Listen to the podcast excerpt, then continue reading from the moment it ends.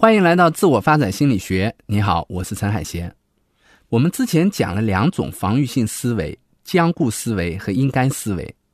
这节课我们来讲第三种防御性思维——绝对化思维。我先来讲一个狗得抑郁症的故事。这是二十世纪六十年代心理学家塞里格曼所做的一个很著名的实验。塞里格曼呢，他是美国前心理学会主席，被称为积极心理学之父。国内出版了很多他关于幸福的书，可是他在学术界成名就是从研究狗是怎么得抑郁症开始的。怎么研究呢？他把两群狗改到 A 和 B 两个笼子里，并给笼子通电。A 笼子和 B 笼子他用一根铁杆连起来，所以一通电，这两个笼子的狗经受的电击是一样的。区别在于 A 笼子有一个切断电源的杠杆，而 B 笼子没有。被电击是很痛苦的，所以狗啊就在笼子里跑来跑去找办法。A 笼子的狗很快就学会了通过压杠杆来切断电源，而 B 笼子的狗什么也没有做，只能等着 A 笼子的狗切断了电源，然后他就把这两群狗分别放到了一个 C 笼子里。C 笼子并没有杠杆，但是很矮，狗只要奋力一跃就能跳出这个笼子。当给 C 笼子通电时，原来 A 笼子的狗很快就学会了从 C 笼子里跳出来，而原来 B 笼子的狗却趴在笼子底下，呜呜的经受着电击，一动不动。为什么 B 笼子的狗受了电击就不动了呢？是因为之前的电击吗？可是 A 笼子的狗和 B 笼子的狗之前受的电击是一样的呀，为什么 A 笼子的狗就会不断的尝试跳出笼子呢？答案是，B 笼子的狗不仅受了电击。而且形成了这样一种信念：我再做什么也没有用了。不是电击，而是电击下形成的这种信念，让密笼子的狗放弃了挣扎。塞里格曼创造了一个著名的心理学概念来总结密笼子里狗的表现，叫做习得性无助。其实人也经常会陷入这种习得性无助，比如工作压力会让我们习得性无助。让我们觉得自己再努力也赶不上工作进度了，所以破罐子破摔，干脆宕机了。失恋也会让人产生习得性无助，再也不相信自己能找到好的爱情了。任何回避行为和抑郁背后都有这种习得性无助的影子在。这种习得性无助背后，我们也会经常想，再做什么也没有用了。这就是我们今天要讲的绝对化思维。绝对化思维的本质是什么？这跟我们人类的抽象思维能力有关。这种抽象化思维特别擅长总结规律来提高我们的生存率，但是呢，如果我们受了伤害，它也很容易把所受的伤害抽象化，来扩大防御范围。而绝对化思维就是对伤害的抽象化。这有点像我们每次遇到让我们痛苦的事情，就在心里埋下一颗地雷，这颗地雷很危险，一接触就会触发我们的应激的情绪反应。为了避免接触这些创伤性的事件，我们就把危险抽象化了。我们就在内心里竖起一个警示牌，来标定不要轻易靠近这些危险的区域。我们以前感受到的痛苦越大，我们用警示牌标示的危险区域就越大。久而久之，我们的活动空间就变得越来越小，直到最后无路可走了。举个例子，我们假设有一个叫小罗的年轻人，他刚毕业不久，到一家创业公司工作。这家创业公司呢，由于刚起步，每天要加班到很晚，而且老板自己压力也很大，对他就非常挑剔。结果过了半年，他挨了很多老板的骂，被开除了。这对他来说是一个创伤的世界，给他留下了心理阴影。那他会怎么想呢？如果他受的伤害比较小，他可能就会想：我不适合这家公司的工作。他对重回这家公司就会有恐惧，这是正常的反应。如果把防御的范围再扩大一点，小罗就可能想：我不适合去创业公司工作，这样他就把所有创业公司都给排除了。如果他的防御范围再扩大一点，他就可能想：我不适合去公司工作，也许我应该考个事业单位或者公务员这种。如果再扩大呢，他可能就会想：我不适合去工作，职场中的人际关系、工作压力，我根本没有办法应付。那他的防御范围就扩大到了所有的工作，他可能就选择在家不工作，当一个啃老族了。从我在的这家公司很可怕，到创业公司很可怕，到公司很可怕，到工作本身很可怕。你可以看到，开除这件事对他的伤害越大，他心中的信条就越抽象，他的思考方式就越绝对化，他的防御范围也会越来越大。反过来也是一样的，他对这种挫折的思考越绝对，他的情绪反应也会越大，他会越悲观和沮丧。这种对挫折的绝对化，也是悲观思维的本质。塞里格曼提出，悲观思维会从三个方向对挫折做绝对化的加工：永久化、普遍化和人格化。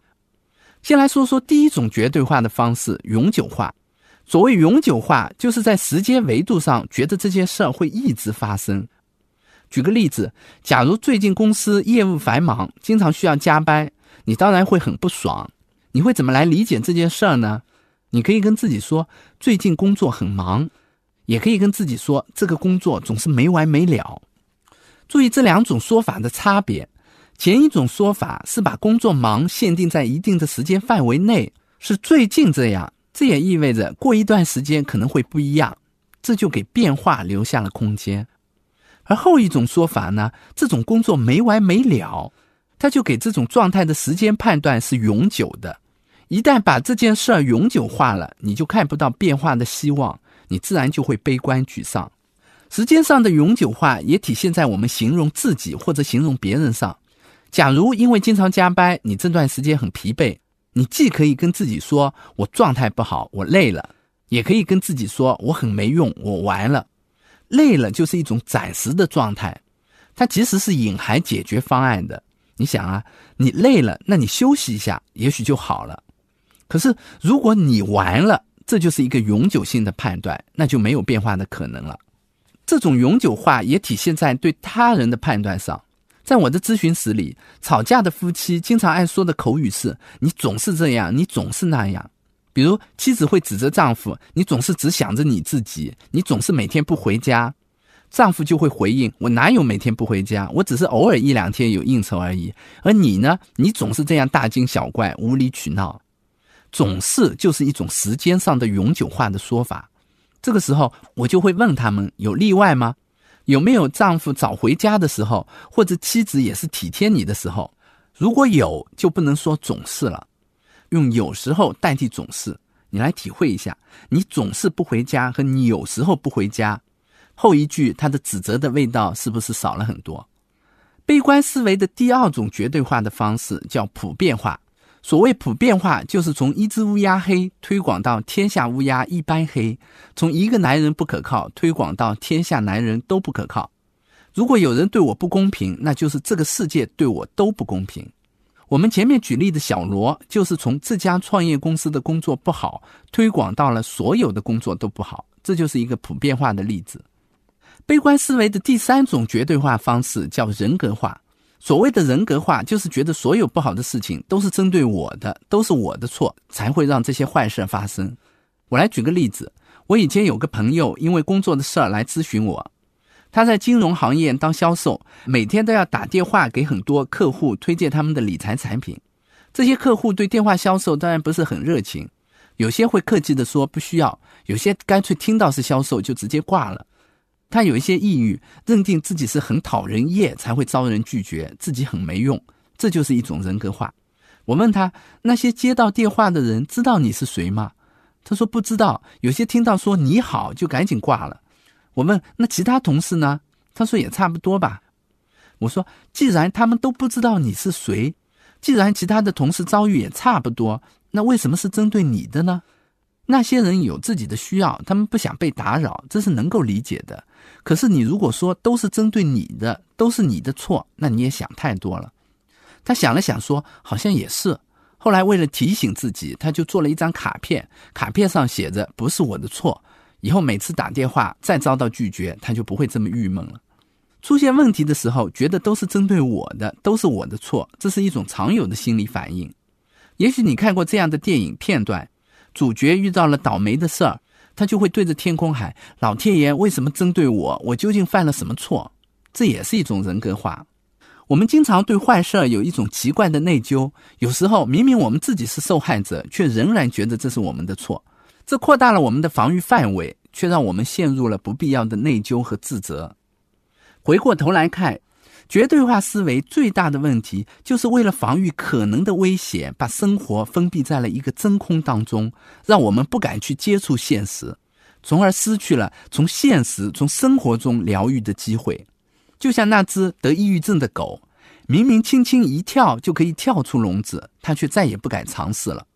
如果生活是一条河，绝对化思维就让生活变成了无源之水，这是绝对化思维最大的问题。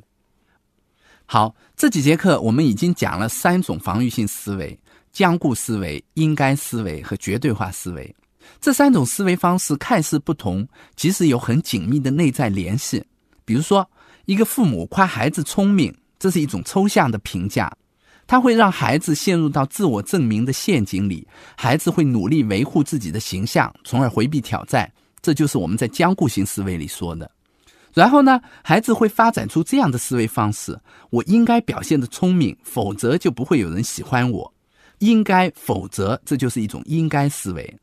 然后，如果孩子在某件事上没做好，比如说一次考试失败了。那他就会想，我连考试都通不过，这证明我不够聪明，再做什么也没有用了。这就是绝对化思维。所以，僵固思维、应该思维和绝对化思维经常是同时出现的。他们的核心特点就是用抽象的思维方式阻止了我们跟现实发生联系。也许你会好奇，如果我有这些防御性思维，该怎么办呢？别着急，我们下节课再来讲这个问题。我为你准备了一张知识卡片，附在文稿里。如果你觉得有收获，欢迎你把课程和卡片分享给你的朋友。我们下节课再见。